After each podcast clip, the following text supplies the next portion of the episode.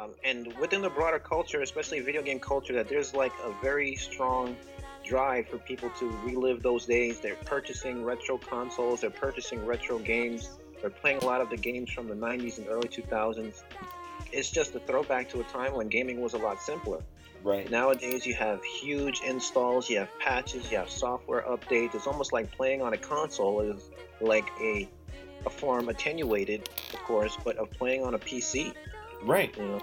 And it's and, it's funny to see, like, speaking of buying new consoles and old consoles and all of that, a lot of companies are now remaking consoles that you can play various systems on. Like, I saw... Yes. I don't remember the name. I'm not good with names. You guys will learn that. But they created a console that you literally can play Sega Genesis, Nintendo, Super Nintendo, and I think Game Boy in one console, as long as you have the cartridge for it. There's a slot for everything, and then you would just yeah. use the one controller that they provided.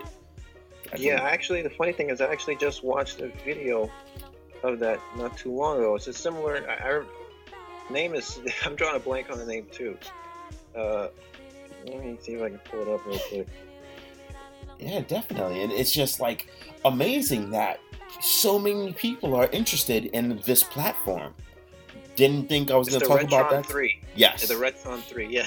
I didn't think I was going to talk about it today, or I would have done so much research on it, but it's like so many people, like friends of mine, have even said, like, I'm going to get one. If I find one, I'm going to get it. And I know a lot of people who've actually ordered them.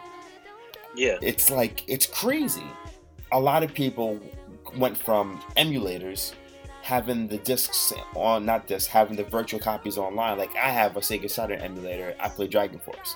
I know a lot yeah. of people who have, like, Nintendo sixty-four. I know I have a friend who has every single platform that's come out before the ones we have now. Every single one. Xbox three sixty, P S three, and back, all the way to Atari. Like, everything. He has a gaming computer that handles everything. And even he's thinking about getting these classic games, so he can yeah. play on the classic, not classic to what they did to the system, but on these systems. It's yeah. it's phenomenal.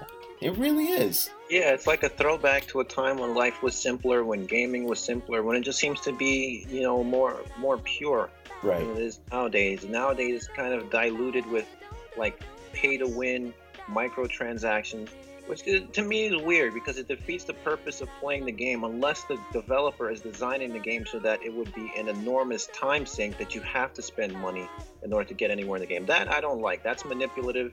That is basically just milking your consumer or your fan base.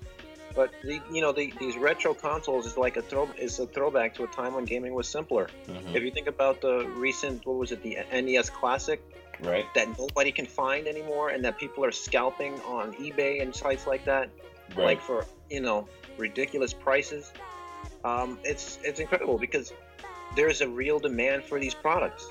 And you can't even, I don't think, you know, there are pre-orders yet for the S N E S Classic that's supposed to be coming out um later this year. Yeah, I heard um, about that. There's the pre-orders aren't even available for that yet, and I you can imagine as soon as pre-orders become available, they're gonna, you know, become unavailable because the right. sheer volume of people that missed out, not only missed out on the N E S Classic when it came out, uh, but they also just want the S N E S Classic.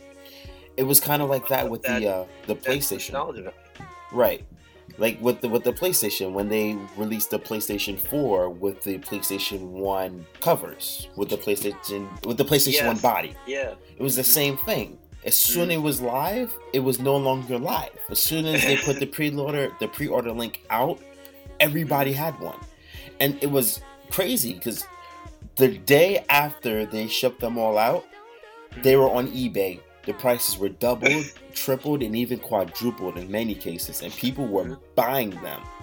Yeah, that insane markup, because it's, it's like when we're young, you know, these things get they, the, the technology of our time, the, you know, the memorabilia of our time, it it becomes a part of us, and when we grow older, we kind of want to recapture the wonder years, you know? Right.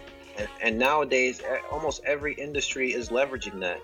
You right. have the video game industry doing it. You have the movie industry doing it, for better or worse. Like, for example, that movie, The Mummy, that just came out, was a freaking flop with Tom Cruise. Right. Absolute flop. Horrible reviews. You have Aladdin, uh, a live-action Aladdin coming out. You have a live-action Lion King.